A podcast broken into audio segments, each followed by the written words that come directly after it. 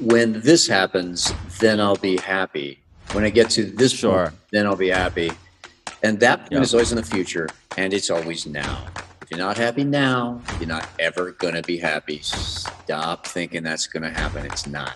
You got to be happy now. That's a good point. Make yourself happy now, no matter what, and you'll always be happy. Bingo. It's that easy. Although it's hard.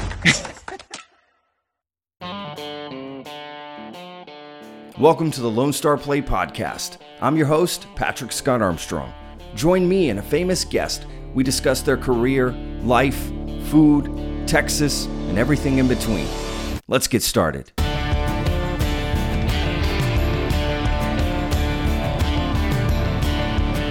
Hi, guys. Welcome to another episode of the Lone Star Plate Podcast. I'm your host, Patrick Scott Armstrong. All right, we have an amazing episode today, as always. Uh, this was actually a very inspiring episode. This is not what I expected uh, after talking to this gentleman. His name, Dan Piraro, is a famous um, cartoonist, artist, designer, just creative person in general.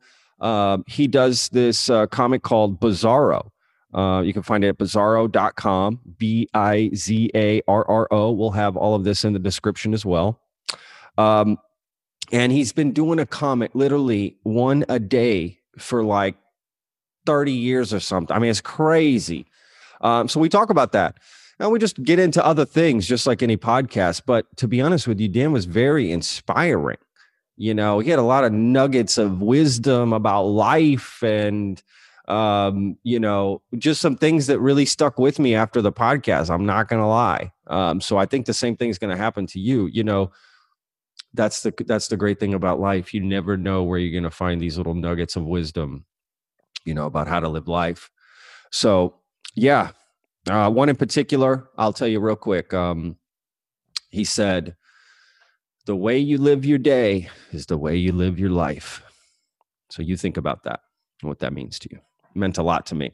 Um, and just there's so much great stuff. He's living in Mexico. We talked about that. Um, just a great guy. I super enjoyed our conversation. This is the type of guy with I want to go on a roof, smoke a joint with, just you know, chillax, uh, you know, talk about anything and everything.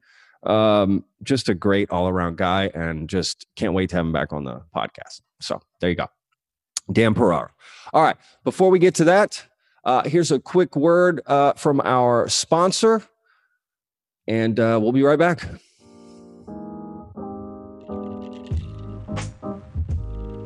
Hi, I wanted to talk to you about what's on the Texas Real Food site that's more than just putting in your zip code and finding, you know, the coolest butcher, farmer's market, restaurant around you. There's also other resources on the site recipes, articles, and one in particular is called the Texas Mom Blog.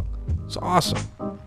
Faria Khan is writing these beautiful articles. You can really learn a lot about Texas, just giving you a lot of other things to think about food, family, everything behind that goes into food as well. So, just different topics and uh, conversations. Definitely something worth checking out as well. All right, back to the show. Okay.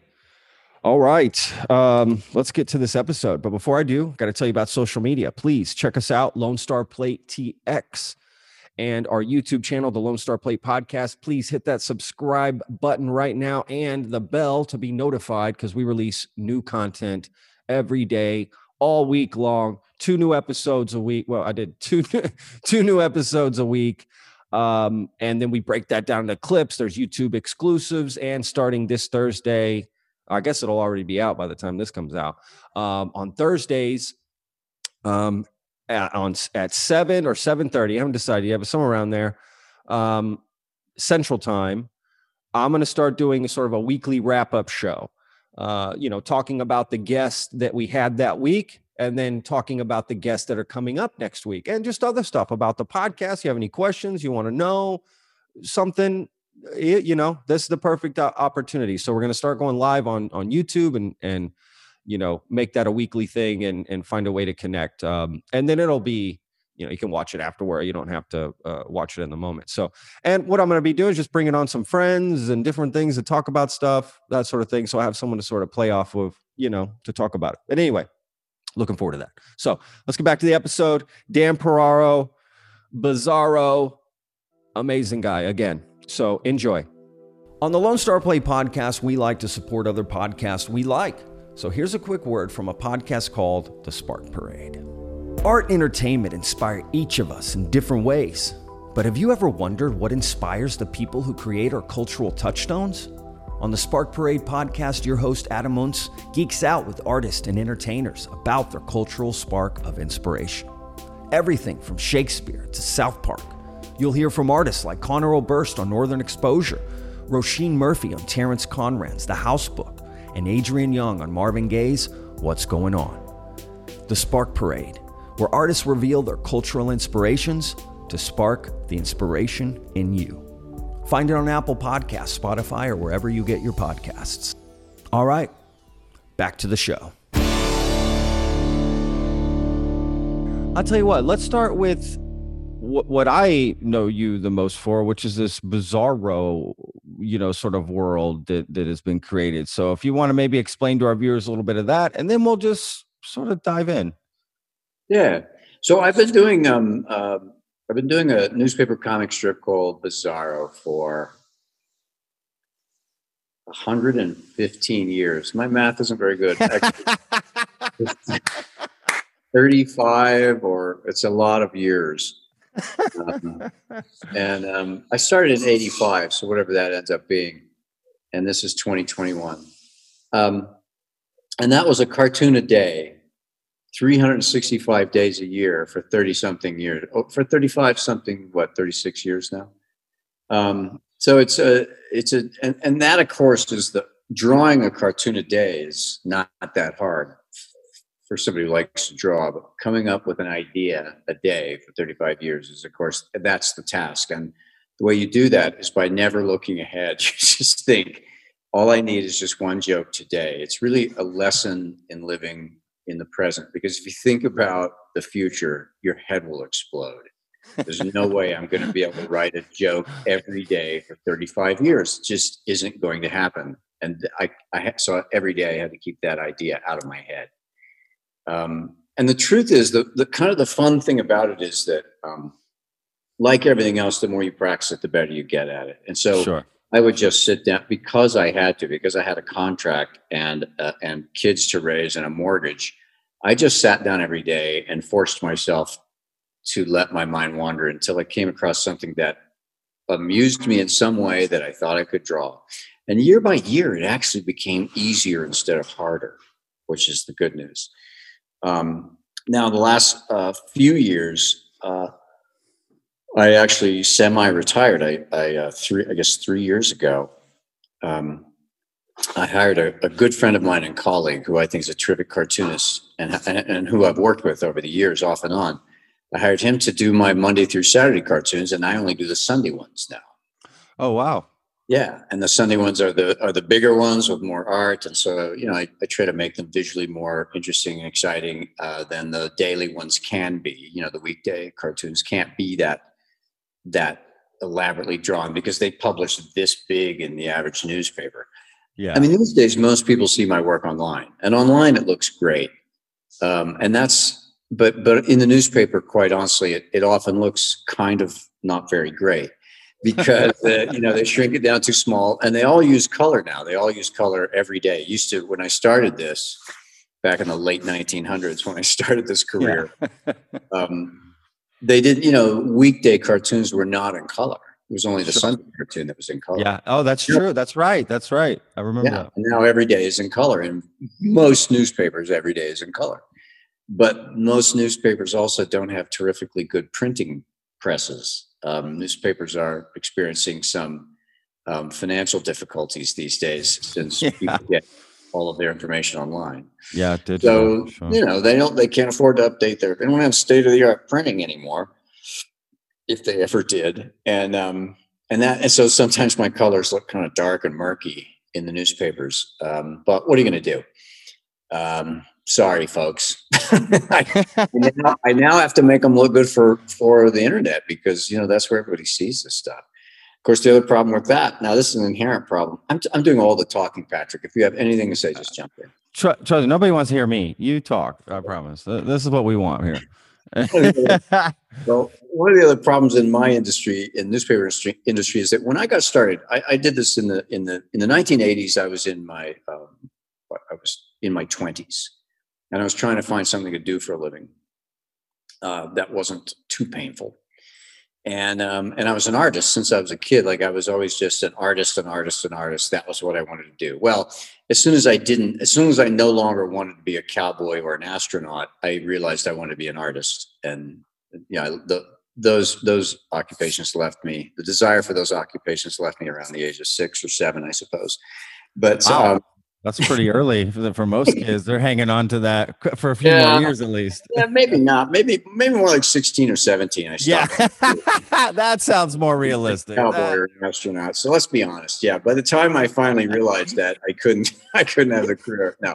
So I, um, so I became an, uh, so I was looking for a way to be an artist and I ended up getting into advertising and advertising is, is, uh, uh, is a, it's a, it's a kind of soul death that I don't wish on anybody. No, that's not true. Actually, I have a lot of friends in advertising and advertising can be very creative and cool. But the problem is you're working most of the time, you're working for a corporation that, that some somebody at the top of some company or corporation who isn't necessarily an artist or a creative visionary and they just want it to be um, boring and sell more potato chips or whatever so advertising art is a is still a very rough game it's a better job than a lot of things but for a guy like me but it wasn't what i really wanted to do so Sure. anyway i happened to get into cartooning eventually i started making a little bit of, of a living at it um, but and, and and in those days you could make a living at newspaper cartoons because every city had one or more newspapers Absolutely. It was, a, it was the thing, right, to get. Right. Yeah, absolutely. that was how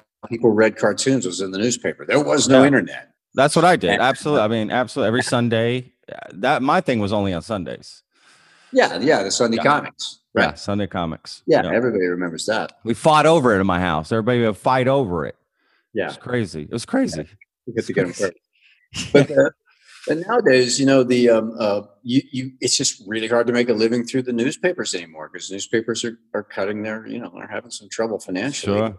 Is the internet and the on on the internet you don't make any money from the internet because everything is free on the internet Right. know, right. we- Yeah. we've been giving away comic newspapers have been giving away comics on the on the internet now for 20 years so we can't all of a sudden stand up and say hey no more you know we're going to charge everybody for our comics so it's it's become a difficult problem for a lot of cartoonists like they're you know the bottom of their of their previous financial um, uh, profile drops out and you've got to figure out a new way. So people start selling products and things online and you know what? I haven't i've done a little bit of that but quite honestly i've not made money off of products What do you mean products? Like, so, what do you mean Well, by like- that? you know if i had if i had a if i had a character like garfield or Mutts it's got a little a cute dog and a cute cat. If you've got characters if you get cute characters people will buy anything and they become popular. People will buy anything you print those on I got you. Okay. Bizarro doesn't have that. Bizarro is just weird jokes every day. It's just a different joke every day and there's no characters so there's nothing to and people buy weird jokes occasionally on a shirt on a card. You know i i, I sell some cards and things. But for the most part i don't have like some giant marketing kingdom that i can just like print bizarro on underwear and socks and you know juice boxes and whatever Yeah. but you know what's really amazing and inspiring is this gift economy idea. Um, I just started because I post a blog. I do a I do a blog post every week, and I and I and I talk to my fans pretty regularly in in in social media. My email is available for people and stuff, and so I'm in contact with my fans, and I just tell them, look, if you're you know like I don't have ads on my site. I don't have ads. I don't have pop ups. I don't have I don't have a sign in. I don't have any of that bullshit. I don't like any of that stuff. It drives me nuts when I have when I go online and I have to dodge these ads constantly. So I don't do that. And I just tell people if you appreciate if you if you're enjoying my jokes and you're and you appreciate that I'm not inundating you with ads, consider dropping a buck in the tip jar now and then. And no, it isn't a living, but I'm surprised by how many people will donate. Some will donate monthly. Um, Yeah. you know, there's people on Patreon, artists on Patreon all, of all types Yeah. and musicians and poets and all kinds of stuff on Patreon. And people just sign up to send them money every month because they enjoy what they do. And it's a really beautiful thing. It, it, in turn, personally, I think it beats the hell out of capitalism. You know, this idea of just like here's a here's a thing that means something to me. I want to share it with you. If it means something to you, you can have it for free. Yeah. If it means something to you, maybe toss toss me a buck or two back, and people will. It's a really lovely thing, and, I, and I've Yeah. been I've been uh, just sort of touched and encouraged by that. It kind of gives you uh, a little more faith in in uh, human human nature. I think.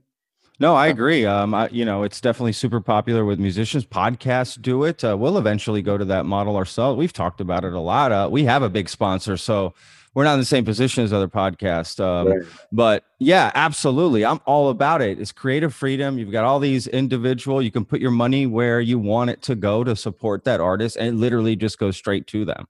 You know, so yeah, I'm, I'm all about. We've, you know, we I've actually had several like, you know, conversations with other podcasters because that's the medium's changing as well. Apple is starting to offer subscriptions to your podcast through Apple Podcasts. Spotify is going to start doing the same thing. So you're going to start to see that change of, you know, how how they make the money. We we don't need to go uh, whatever over here and sell our soul and right sell these different products we want Yeah. nothing to do Yeah. with and do all these different sponsorships. We can just get it straight from our fans, provide the content they want, right? Create this nice two way street and yeah, I'm all about it. I'm with Yeah. you. Th- This is one reason I love YouTube so much.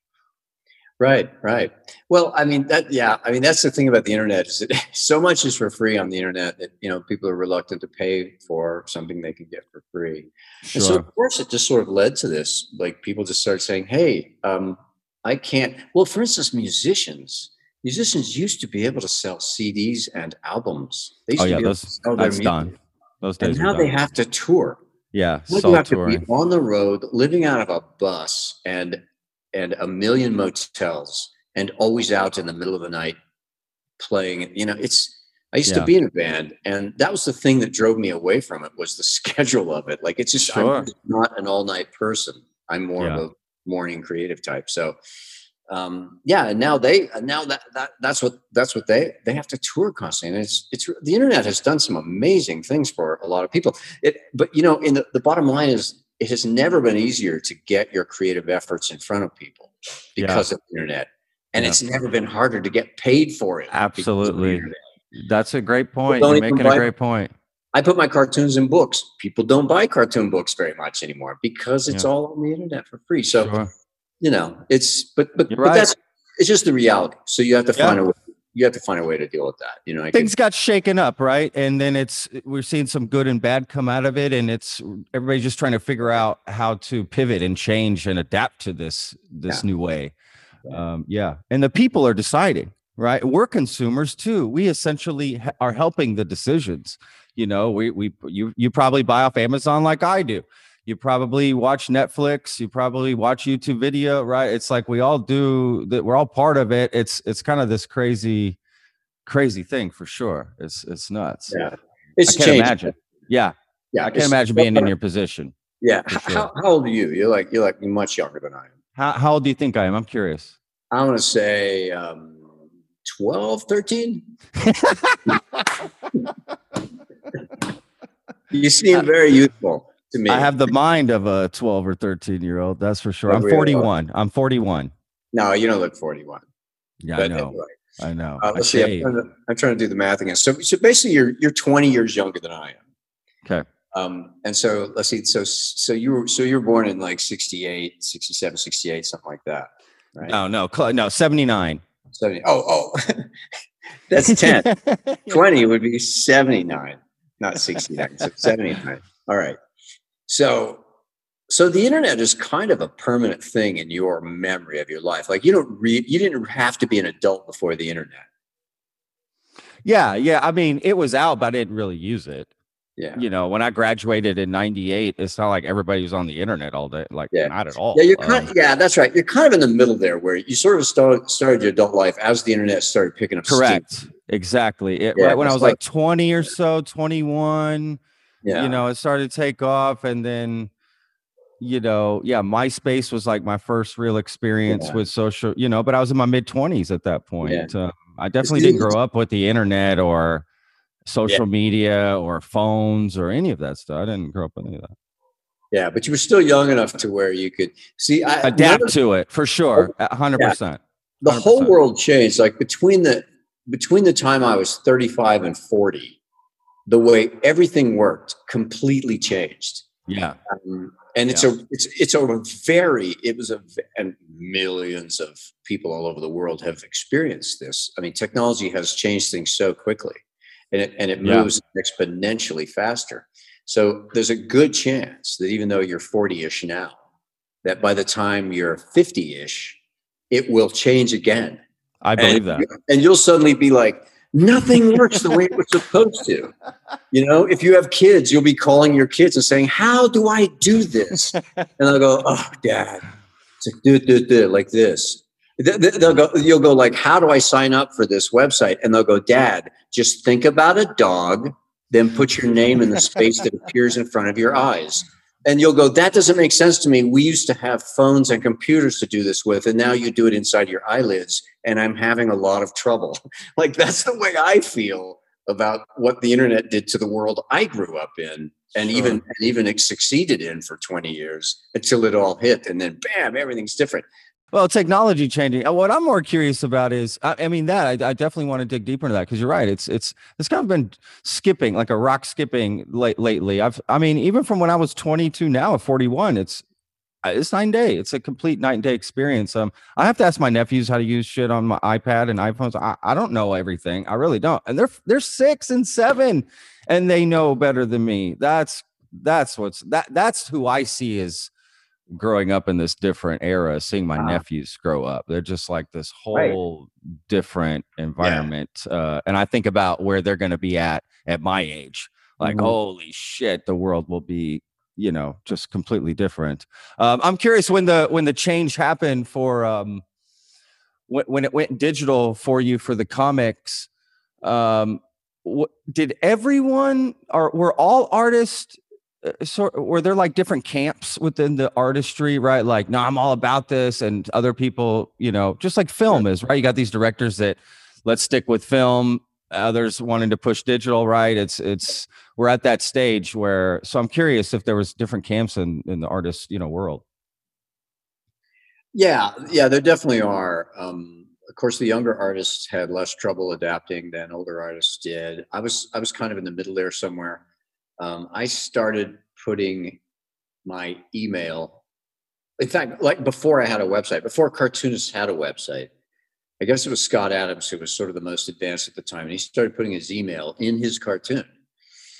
And, Oh, and at the time, I'm thinking, holy crap! And this was in the '90s, like the mid '90s. He was doing this. oh And I like, wow I, I didn't even have email. me neither Like, yeah time- absolutely of course When he started doing that, I didn't even have email. But you know, his his cartoon is just is just where he lived. You know, he was an engineer tech guy. That was what his cartoon was all about. And so of course he was going to do that. Yeah. Um, but I thought, well, and, and of course Dilbert is is uh, hugely more popular than Bizarro. Bizarro, uh, it's it's it's meant for office workers, and Bizarro is meant for people who have taken a lot of drugs and like to think around corners. So there's not really as many. I'm kidding about that, but there's not really, you know, there's just naturally not as many Bizarro fans as there's going to be for Dilbert or Garfield or any of these things that relate to most people in most situations. You know, sure sure. Uh, so so it was easier for me. So I, I actually tried i actually did that fairly early on and then i got a you know and i got a website and i, I was like trying to play that game. I mean i have been Yeah. playing the game yeah. um, all along but i've never been but then when it came to social media like that's just something i'm not that's a so- different animal right that's totally a, different- yeah yeah it, it, it can eat your world really fast oh yeah for sure I'm a- absolutely and and and I've just I've got a lot to do. Like I've always got I have always got creative projects going. A- few of them at the same time. I've got like this is a painting behind me. I I will I will have a painting going. I will have a a book project with a friend going. Um, at the moment, I have a graphic novel that I'm illustrating, and then I've got my regular deadline for my cartoon, day in and day out, day in and day out. The cartoon, the cartoon, the cartoon, always the fucking cartoon. So I don't have time to be tweeting. You know, Yeah. I just don't have time. I don't have time to be. I don't. I don't have time to be reading tweets. I don't have time to be looking at people's Facebook. I just. I know very little about social media. I know it exists, and once a week I go, "Hey, I posted a blog. I did a blog post. I, hey, I said something about this. I said thing." But just to just but i'm more of a producer of content than i am a consumer of content Sure, I understand what you're saying. I i'm creating stuff all the time and putting it out there online but I, I just don't have time to be spending time online surfing and doing stuff. Consequently i don't really keep up with how these things work very well and they're changing so fast. I'm like oh facebook isn't the thing anymore? Where am i supposed to be now? Oh instagram. Yeah, oh, that's not the thing anymore? Where am i supposed to be now? Oh tiktok. Oh that's Oh. been outlawed because uh, china made fun of trump. Oh where do i go now? Like, i don't even know what's going on anymore you know? So this is why now i depend on my i depend on my adult daughters who are very hip and cool and smart and creative and in their 30s and they know how this shit works. So i just you know i say would you would you please i will pay you if you will post stuff for me. And just so that i can i just want to be you know honestly i want to be left alone in my art studio. I don't, I Sure. don't want to have to be connected to the world by the internet day in and day out. It, it's just not my it's not my desire yeah, no, I uh, get it. I I definitely get it for sure. You kind of feel locked in to have the accounts, right? Because of your artistry, right? You feel like you have to Yeah. have it, right? Yeah, I get it. I And get it. I- I feel the same way. I'll be honest with you. I hate Facebook so much that if I didn't if I didn't feel like that was my main connection to my readership, I wouldn't have a Facebook page. Oh, me neither. I agree. I, Yeah, I I agree. really wouldn't have any page. I just it's it's not my favorite thing to do. I like putting my stuff out there for people to see. I like sharing my stuff, but Sure. but like the kind of hoops you have to jump. I mean, Facebook stole a whole. I mean, somebody probably an inside job. I don't know. Somebody stole a thousand dollars from me through my Facebook account somehow, and I can't get that money back. And it's all dead ends and dead links. And I'm like, you know what? You know how much time I want to waste on this? No more. Like a thousand dollars, fine, keep it. I don't give a shit. I'm not gonna spend the rest of my life chasing Mark Zuckerberg for a thousand bucks. You know, Oh, That's horrible. I'm uh, sorry to hear that. That's horrible. Yeah, but that but who cares? You know, it's like that. So I shut that part of my Facebook down and I took that thing off and I told PayPal don't accept any more emails from Facebook, you know, whatever. I did I went under the back doors and I changed everything and switched to something and changed my passwords and that's not gonna work. Somebody eventually is gonna hack me again and steal a bunch of money. And all you can do about that is just realize it's the price of living in this world in the 21st century. that's just what Yeah. I mean, it's only going to get more expansive, right? It's only going to get more, Yeah. you know, the norm, right? Oh, you know what? You know what I heard about? I, I mean, well, you know what I heard about is that like people send me these emails sometimes, and I know they're phony. It's like I, I, I'm good at spotting scams, but I don't understand what the scam is. You know, it's like how this person's asked me to do this. How does I know it's a scam because I can tell by the way it's written, but how is it going to work? And somebody told me recently, oh, here's how it works, and they gave me this whole scenario. They said they tell you they're going to send you a bunch of money, and they trick you into screen sharing with them, and then they put and then they say, I'm going to send you $250. And you say, okay. And then they, and they, and they get your bank account and they, and they share the screen with you. And then it's actually a fake screen. It says they sent you $25,000. And then they go, oh my God, I can't believe that I did that. Oh my God, I'm going to lose my job. Gonna, my kids are going to, I'm going to be out in the street. Oh my God, can you just keep the two, keep 250, but send me back the other? and you think you're looking at your bank's screen, but you're not. You're looking at one that they faked, and you send them. And I'm like, wow! I, I can imagine how certain people fall for that. You know, you really think that you that this person was trying to do something nice and messed up, and now you have to do something nice back to make it okay, and you do, yeah. and you're Yeah. screwed. Yeah. I mean, that wouldn't happen to me because one thing, I would never share a screen with a stranger and go to my bank account. But I Sure. understand some people do, and it's like just super sad. Listen, some- uh, you know, I worry about my mother. Uh, you know, my mom sometimes listens. Listen, mom, I'm sorry, but you know, I worry about my mother falling for these things. Like it's no because it has happened before. You know, it's yes, man. Look, I get it. Yeah, you're right. I I've, I think I've seen a YouTube video about that happening where they yeah they use the screen they they fake this website you think you're looking at yours yeah. and it's not at all and yeah you think it's all happening you send the money and then you can't of course you can never get a hold of them again right the money's gone Right. It's, Yeah. it's, it's, They're, they're in, yeah, they're in, you know, India or Uh, yeah Russia somewhere. I mean, they had, Yeah. you know, you have Yeah. no idea where that person is. Oh, well. you're right that's a great point it's a new way to you know Yeah, you just you, new security, new way for people to come into your lives, uh, you know, and just a lot of people just aren't prepared for it. You know, they're just Yeah. not prepared for it. Yeah, that is crazy. Yeah, you're I'm absolutely also right. I'm also a person who just really prefers to live in the real world rather than the screen world. And and that's not to say that like I do stuff online every day. I Sure, watch of course. I will watch an hour or two of television every night, almost every night. But most of the time, I like to be in the real world. I'm not like like because I've seen so many people under a certain age that they're in their screen 80% of the time that they're awake, they're in their Sure. screen. Sure.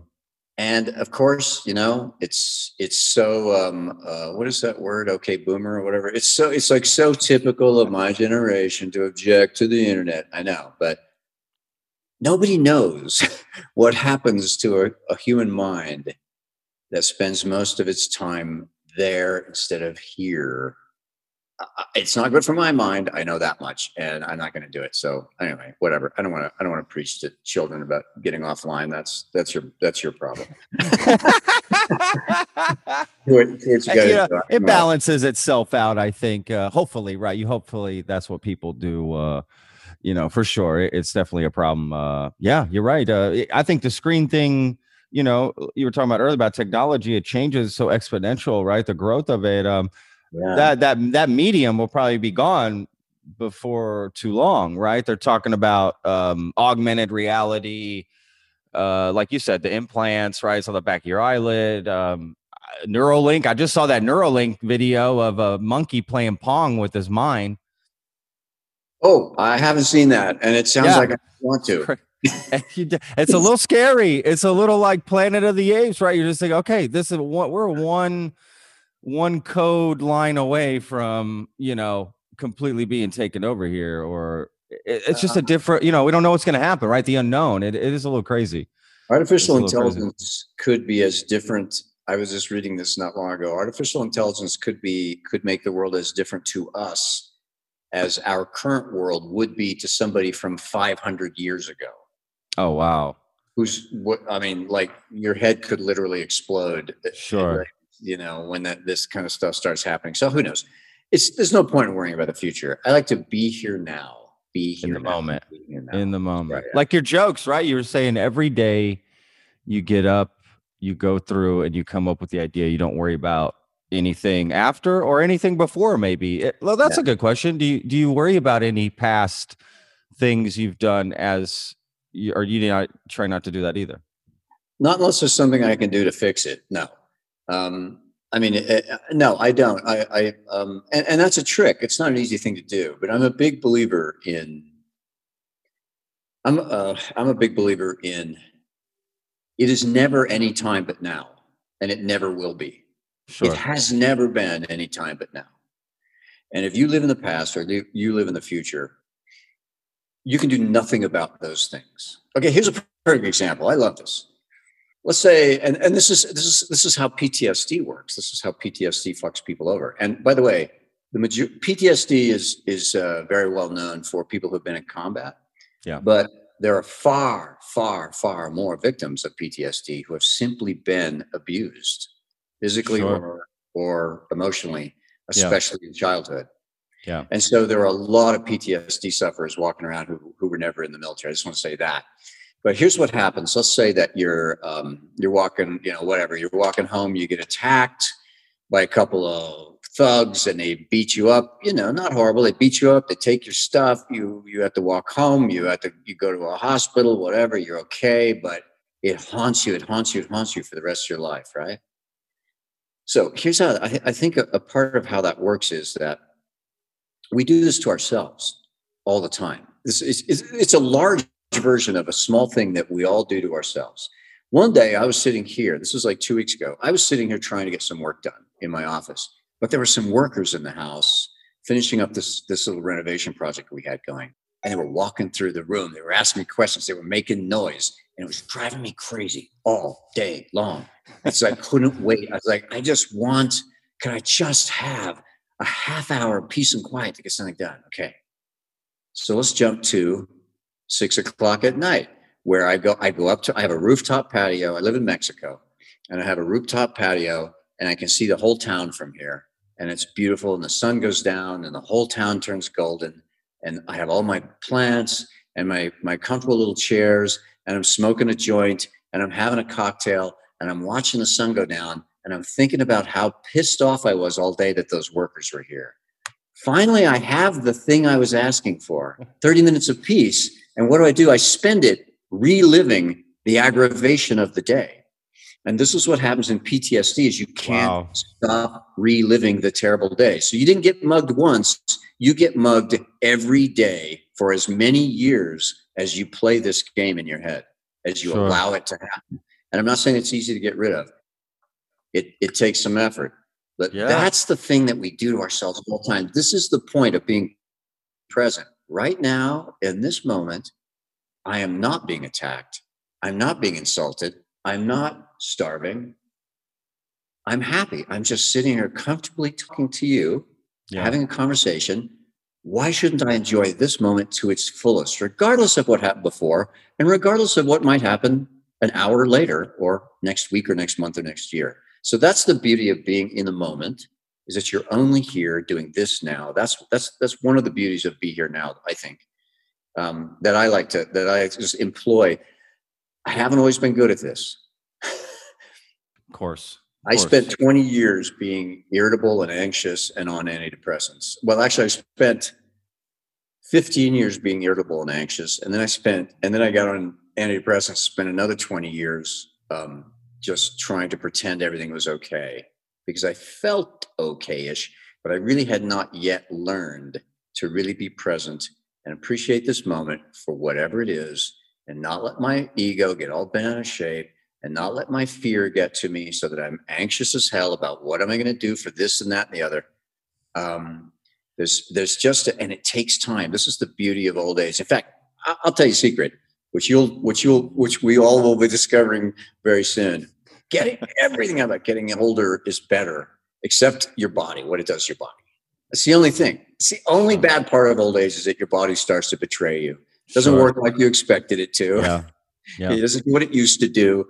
You know, it hurts longer than it used to after you fall out of a chair. You fall out of more chairs than you used to. Yeah. It's just your, your body doesn't work the way it used to, but everything else is great. Like the wisdom that you get, the accumulated knowledge, the accumulated sense of what's important. At, you know, you you start to drop the bullshit. It's it's a it's a it's a really beautiful thing. I agree. And it should be cherished instead of Yeah. dreaded. Sure. It should be cherished instead of dreaded. Yeah, I agree with all that. Yeah, absolutely. Yeah, you Yeah. just start to get you just start to focus a little bit more and you know, put put out the noise. The noise doesn't matter so much. Yeah, and Right. it, and it happens. You know, it happens throughout your life. I mean, you're forty something now, and you're and you're a much you're a much wiser person than you were at twenty Of course. than you were twenty years ago. Of course. Um, and and of course that that that just continues to happen as long as you. But but um, I mean, part of it is you've got to keep your your brain alive. You got to keep your heart open. Um, there's a lot to there's a lot to improving your life. Um, it it doesn't happen if it doesn't happen if you sit around and worry and complain. You're not gonna you're not gonna improve your life. You're gonna be ah oh here's here's one of my favorite sayings. I have a lot of favorite sayings. here's one of them um, the way you spend your day is the way you spend your life.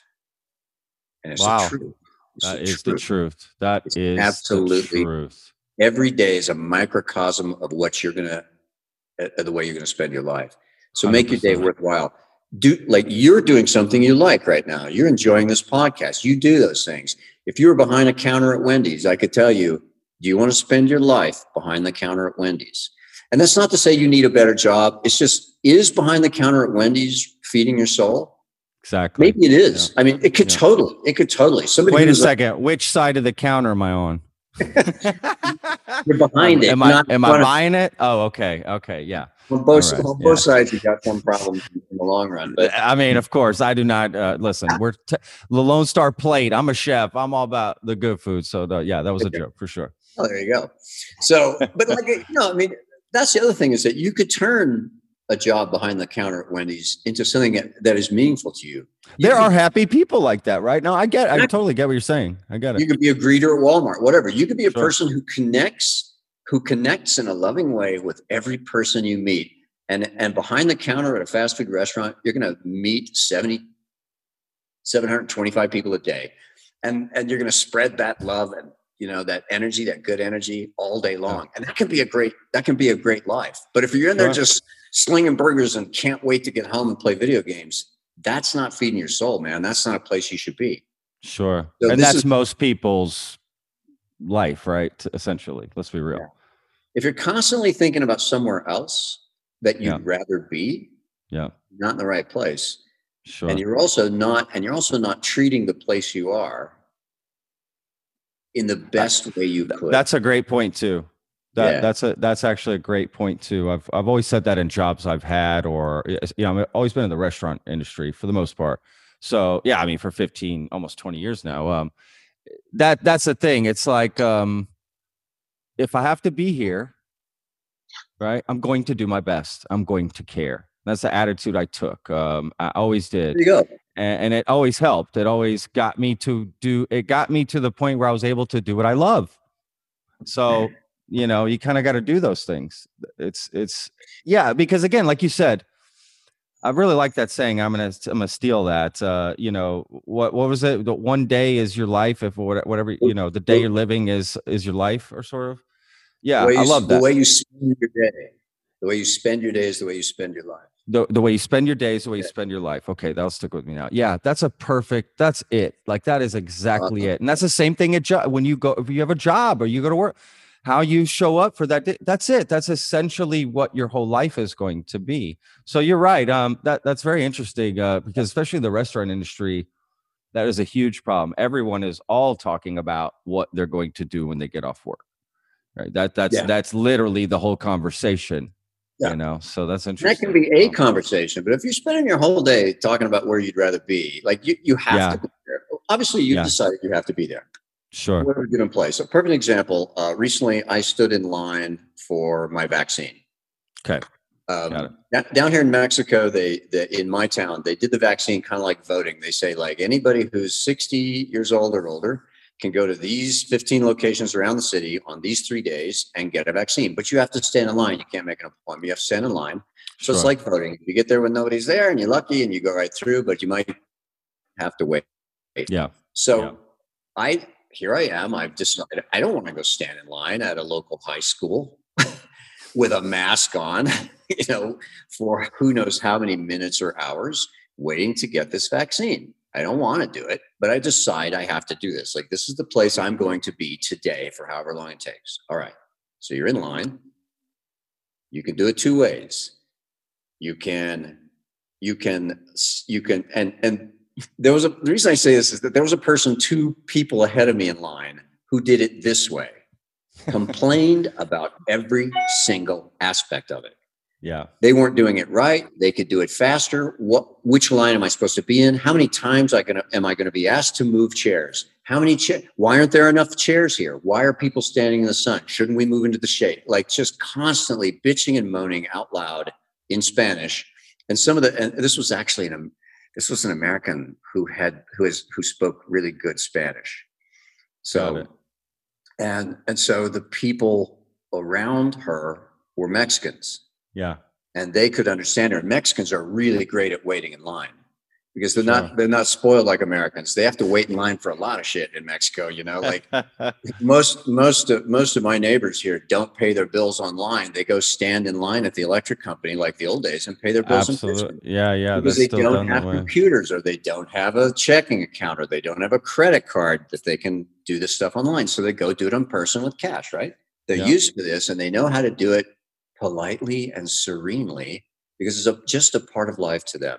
But Americans are all like, "What about us?" Right? And I mean, in my head, I was doing this, but I but I decided not to do it outwardly, right?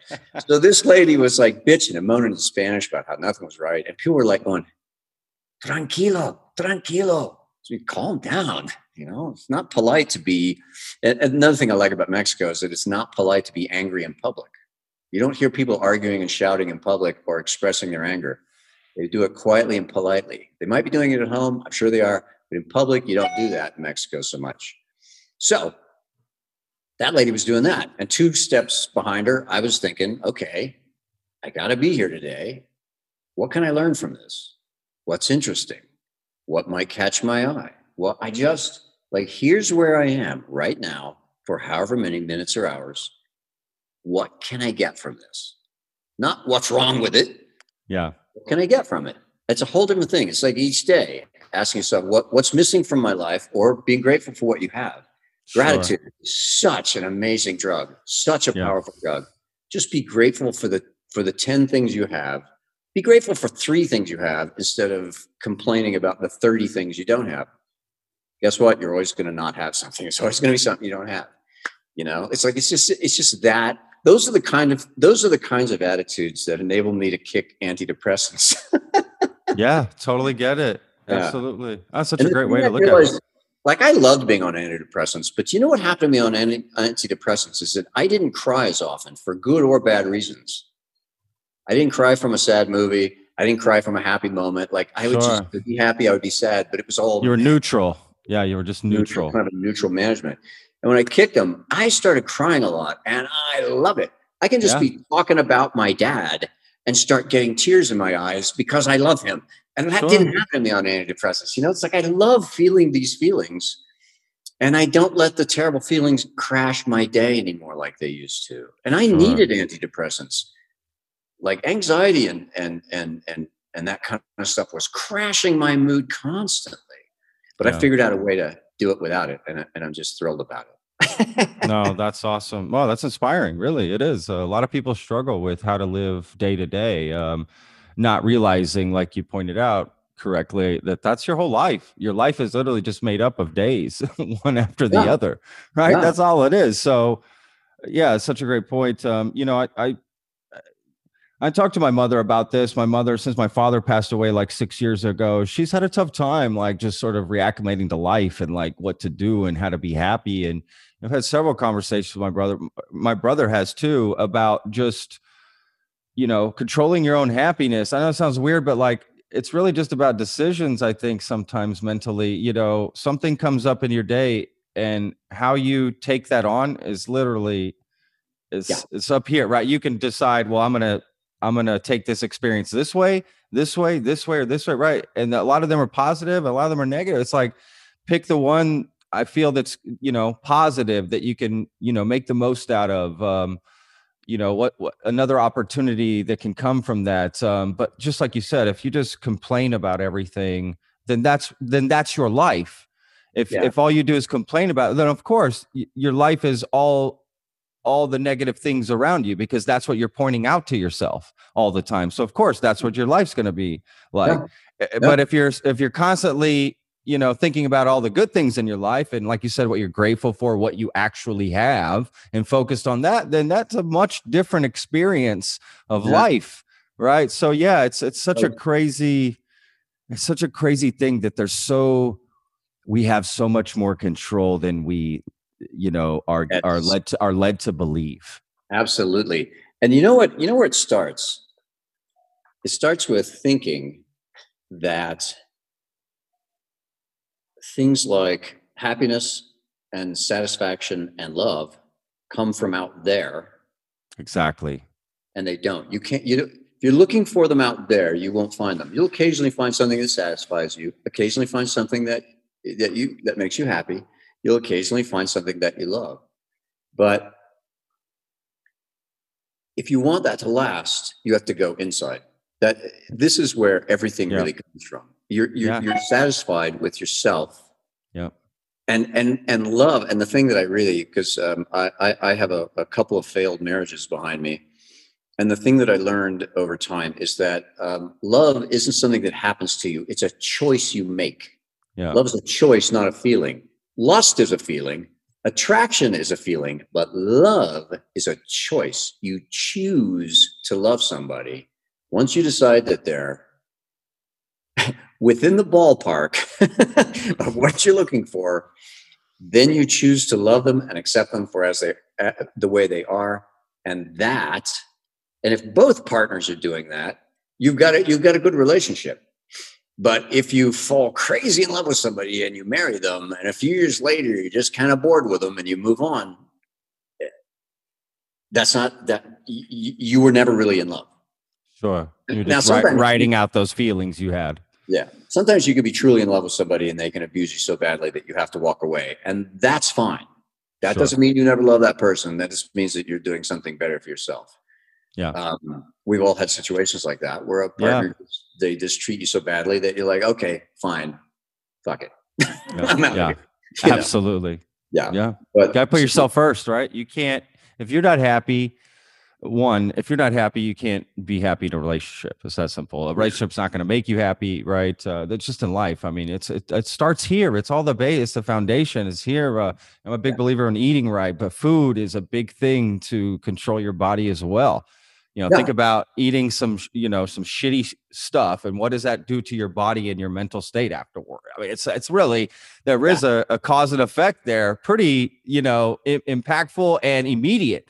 Um, and, you know, and that stuff builds up over time too. So the, you know, it's kind of a great thing. It's like the better I eat, I'm just building on it. I'm, I'm better every day, and mentally, I'm going to be better in a better mood. And it just it has such a ripple effect, puts other people in good mood. Then they're you know, right. Then that then that's um more things can come out of it. I've also seen that more opportunities happen like that in life if you have Yeah. that attitude. Yeah, you when know? you you're living in the flow, things Yeah. start to tumble your direction. I I'm a big believer in karma. I didn't used to be. In fact, I've made fun of karma for years, but I'm now a big believer in karma. I think it's the way the world works. It's not a religious Sure. thing. It's the way things work. Um, this is the here's here's something that happened to me. We're almost out of time, so I have to tell you this. Yeah. Um, a few years ago, I was working on my cartoon strip, and a scene from a story popped in my head, and I, I didn't, I wasn't thinking about it. I had no idea where it came from. I thought, wow, that's kind of cool. So I just jotted it down, and a day or two later, the next scene came into my head, and I went, oh shit, yeah, then this, then this, and I started writing it out, and I thought, damn, this is a story. Where's this coming from? Because I didn't have a story in my head. I had no desire to write a story. It just started coming to me. It was the most amazing thing. Wow. I was in my I was in my uh, late fifties. This had, this had never happened to me before. I mean, I've always been an artist. I've had images come to me, and I paint them or draw them or whatever. So I'm used to that. But here came this story, and um, anyway, That's so I started writing it down. I thought, shit, this could be a graphic novel. And I thought that seems like a lot of work. I don't really want to write a graphic novel. I mean, that's a lot of it's a lot of work. It's like writing a book and then drawing a picture of every paragraph. Are you kidding me? That's exactly what a graphic novel is. It's, it's like storyboarding a movie that will probably never be filmed. So it's Oh, anyway.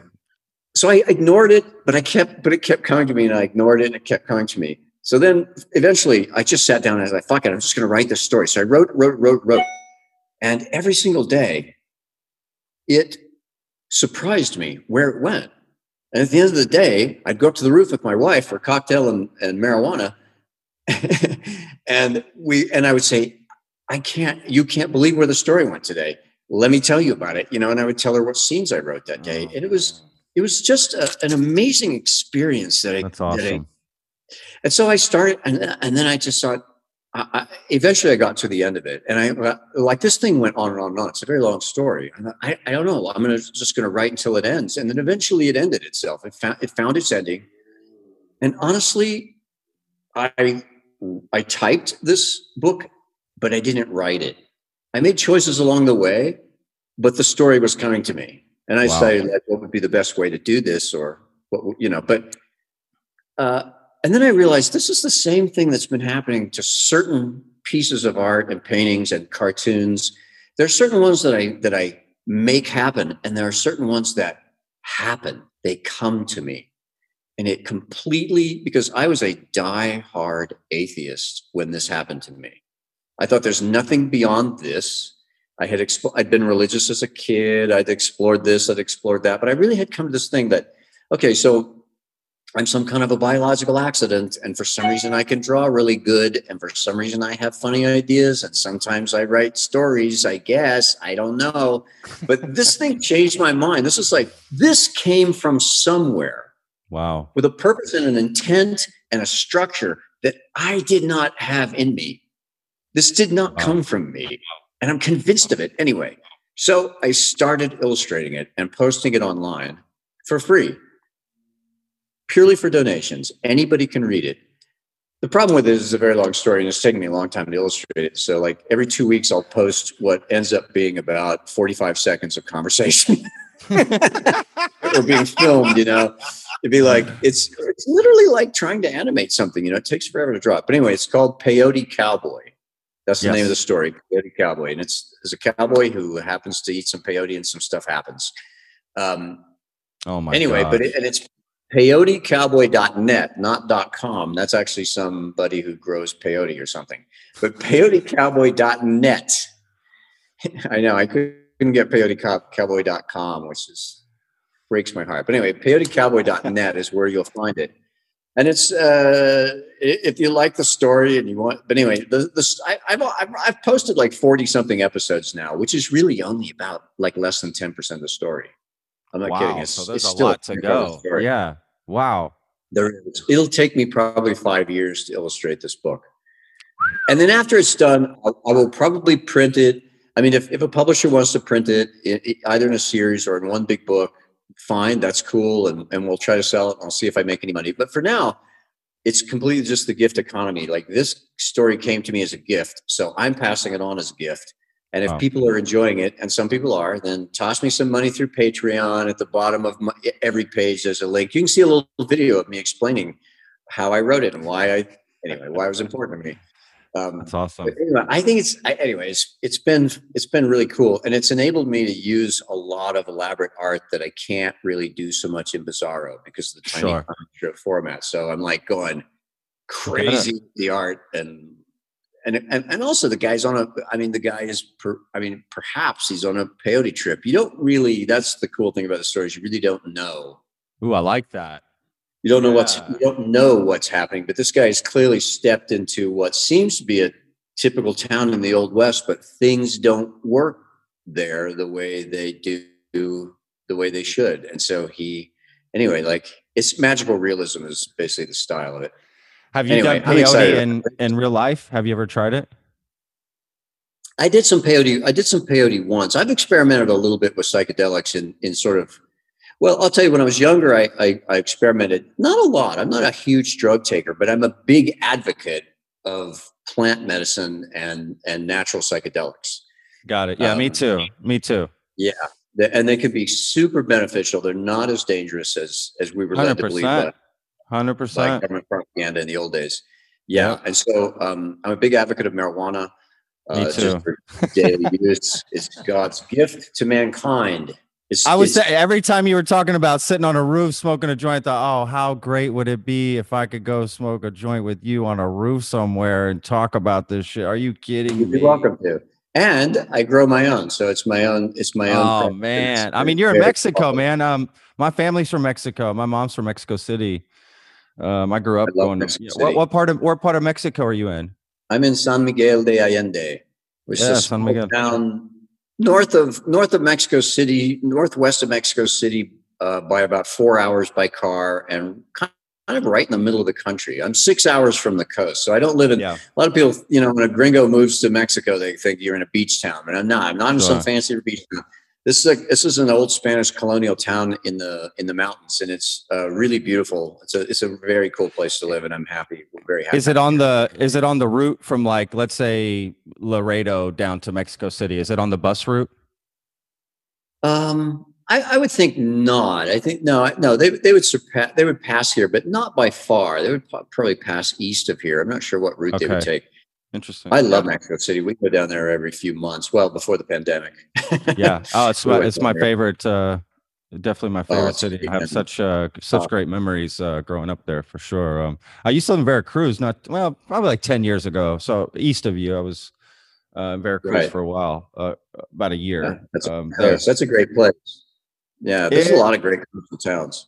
It's a great place. It was getting dangerous. Um, yeah, you know, I love my, I love my, you know, Mhm. I, I say my country. I mean, I'm not a citizen. My brother was born there, um, but I still. I mean, it's my. I feel like it's my country as well. Um, to be honest with you, I have so much family there. Um, Sure. it's it. You know, it just pains me, man. Like a lot of things that happen down there, and yeah, it's it's, it's a tough conversation. For You know, a lot of it. yeah, I, I- I'll tell you, this might make you feel a little bit better. Um, Mexico's a, the, I mean, the government here is extremely corrupt. Um, all aspects of it. Sure. My my uncle was a police officer in Mexico City for over 30 years. So Yeah, I've heard I've heard a lot of stories. Uh, Yeah, the police are corrupt. I mean, it's, uh, it's not every cop, but it's, it, there's a lot of corruption here, but what's, just, just about. and there's a, and there's a, a great deal of violence. It's one of the leading, it's, Mexico is one of the leading countries in the world in terms of homicides per capita. Sure. But here's the good news. It's not, it's, it's the overwhelming majority of that is drug cartel criminals killing drug cartel criminals for Sure. territory. And, sure, sure. and surprisingly few bystanders get killed in this uh, who are not actually family members of cartel members, you know, who are not in the fam- Yeah. same family as cartels. And what you don't have here is random people going into schools, churches, movie theaters, and grocery stores and killing strangers. The epidemic that is happening in the United States doesn't happen almost anywhere else. Let's talk about that for a while. Well, let's not you and I talk about this, but um, why is that an epidemic peculiar to the United States? There are other places that are more violent in other ways, but I feel less. I feel less endangered here because I'm not a criminal, and these Yeah. guys aren't coming after me. In the United States, you don't know if you're a target. You know, it's not that I feel dangerous in the United States either. I mean, I, I was born and raised there, grew up there. I was just there for two weeks with my family, and so I know statistically nobody's in a great deal of danger at any one given moment, but still what is what is wrong with the US that is causing people to crack in this specific way? I find it, I mean, I kind of think as the United States, there's far more weapons in the United States. There's more weapons than there are people. There are more handguns. There are more guns in the That's United States. Over three and a half, I mean, 350 million guns. Yeah. There's more guns in the United States than there are people. There aren't that many guns, nowhere near that many guns in Mexico, and all of them came from the United States. Uh, but Yeah. anyway, so while Well, but they got knives. They do other stuff. I mean, again, that's a different conversation because the violence is different down there. Like I remember being a teenager in Mexico City. I've been I've been mugged. Okay, lots of times. I've never been mugged in the United States. Okay, so th- it's a different level of violence. You're more likely to get pickpocketed. They're more likely to cut open your purse on the subway or the bus or the train. It's a different way of. It's just Yeah. a different. um it's just different. But like I remember living in Veracruz, they'd have shootouts at the main touristy area where this shit you never used to happen. Like when I was a kid, that was a safe area to go to Cancun, Acapulco, you know, Yeah. uh, Puerto Vallarta, all of that, Ixtapa. None of that stuff was was bad. It just started to change. Yeah, the cartel started to basically branch out into yeah, places they didn't used to go to. But here's what I'll say. Like the last thing I'll say about this. Like, so I have uh really very few family that has moved to America actually, because a lot of people think, oh, the first chance any Mexican gets, they're coming to America. That's not true at all. Okay. no, Um, like not at all. So most of my family, I, I mean, 99% does not want to come to America. I have zero desire to.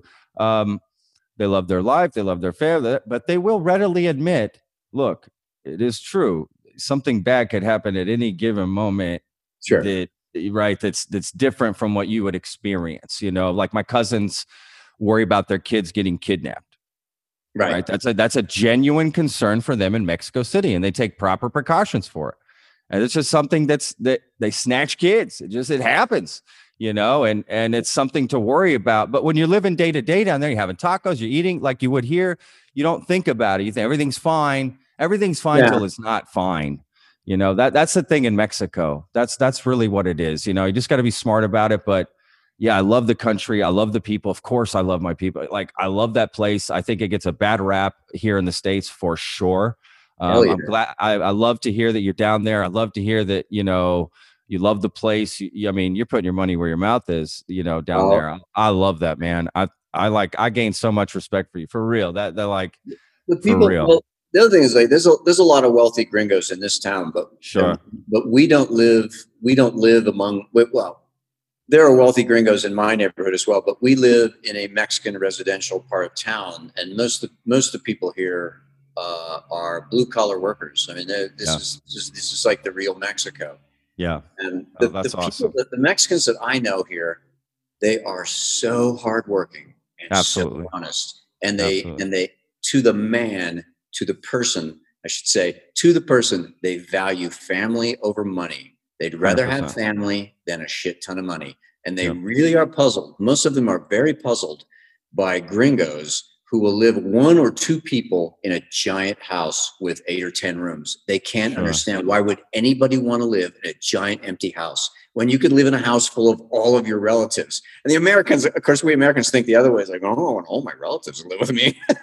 Because we have a totally different uh, attitude toward it. But um, you know americans are as an american i was constantly pissed off that i wasn't rich yet like come on i'm a cartoonist. A lot of people know my work. I'm a little bit famous sometimes Yeah. occasionally depending on where i go. And my, my my work isn't over like my every day my ideas are in 350 newspapers. Why am i not a millionaire? But down here i'm like oh my god i am so grateful that i'm not a millionaire. Like that was not my destiny. That would have ruined me. I'm glad Wow.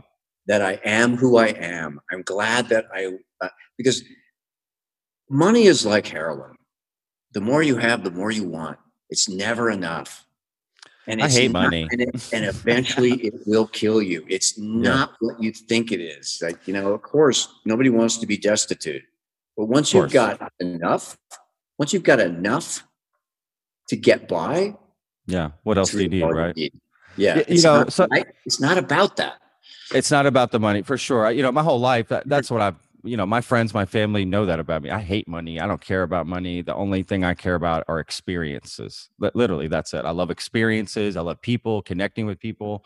That's what I look for in life. Like that's, that's the, that's my goal. That's, you know, that's what I go for. good for you Um, right, that, that I've always been that way. I just could care less about things, physical thing. I could care. le- I mean, there's nothing I'm attached. Literally nothing. There's not one piece of nada.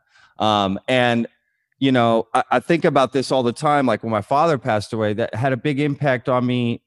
You know, it, it reinforced it more which was my dad, you know, on his deathbed. Like we got the last two weeks with them. You know, we know he's going to pass away. He's sick. You know, it's it's a something actually a lot of people don't get to do, to be honest with you. Um, and basically, you know, it came down to what was he talking about in his last moments of life. He wasn't thinking, "Oh my God, I wish I made more money. I wish I had more money in my bank account. I wish I would have done that." The only thing he really talked about, and and what I've come to learn, a lot of people in their last moments is it, all the things they didn't get to do. You know, that's mm. it. That's what they really think about. I didn't go this, to this place. I didn't call this person and say I'm sorry. I didn't, you know, whatever it may be. Take. I should have taken that job that I w- would have been for me.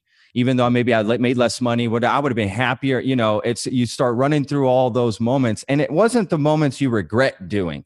That was something I thought maybe you know people would have, or at least my father might have. But it's nothing like that. Not regretting any decisions you made, just the things you didn't do. That stuck Right. with me. That's really hit me hard, and and Yeah. I've, you know, I, I've I've really taken that to another gear since that for sure. I mean, I take any opportunity. I say yes. I'm a let's go, let's try. I you know, I- I don't want to look back like that and and say feel like yes I to missed life. Out yeah say yes to life. And i go for the things that make me happy and do not how much money am i making you know that's just not how i live my life. I'm, I'm not happy Right. that way. I can't be happy like you said if my day to day is i'm miserable how is that going to be fun for me? Even if i'm making a ton of money i i'm just that's not fun for me.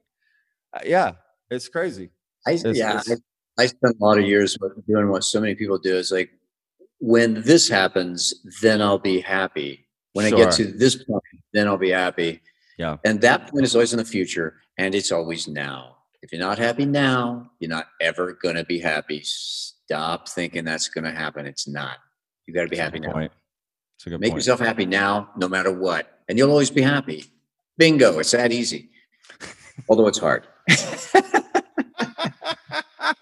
Dan, you're so awesome to talk to, man. I got to say, I've really, I've really enjoyed this conversation, man. If at any point thanks somehow we can smoke a joint on a roof somewhere, I will make that happen. Uh, Hey, no, sure. if you decide to come down here and visit the family, let me know and you can stop by and we'll, when we'll, I'll set you up. That's what I'm talking about, man. Right. Wow, that sounds amazing. Listen, All right. Dan, yes, my best to you and your family. Uh, please you. take care. And uh, yeah, please enjoy the rest of the weekend. Again, super All enjoyed right. this conversation. Thank you so much. Thanks much. a lot, buddy. All right, brother. Be good. Bye. Bye bye. The Lone Star Plate podcast is produced by Texas Real Food. Go to texasrealfood.com and you can search your city for stores, butchers, restaurants, farmers markets, and more who are using fresh, artisanal, organic sources. It's a fun site that brings all natural options all together. I hope you enjoyed this episode. For more information, go to thelonestarplate.com. I'm your host, Patrick Scott Armstrong. Until next time.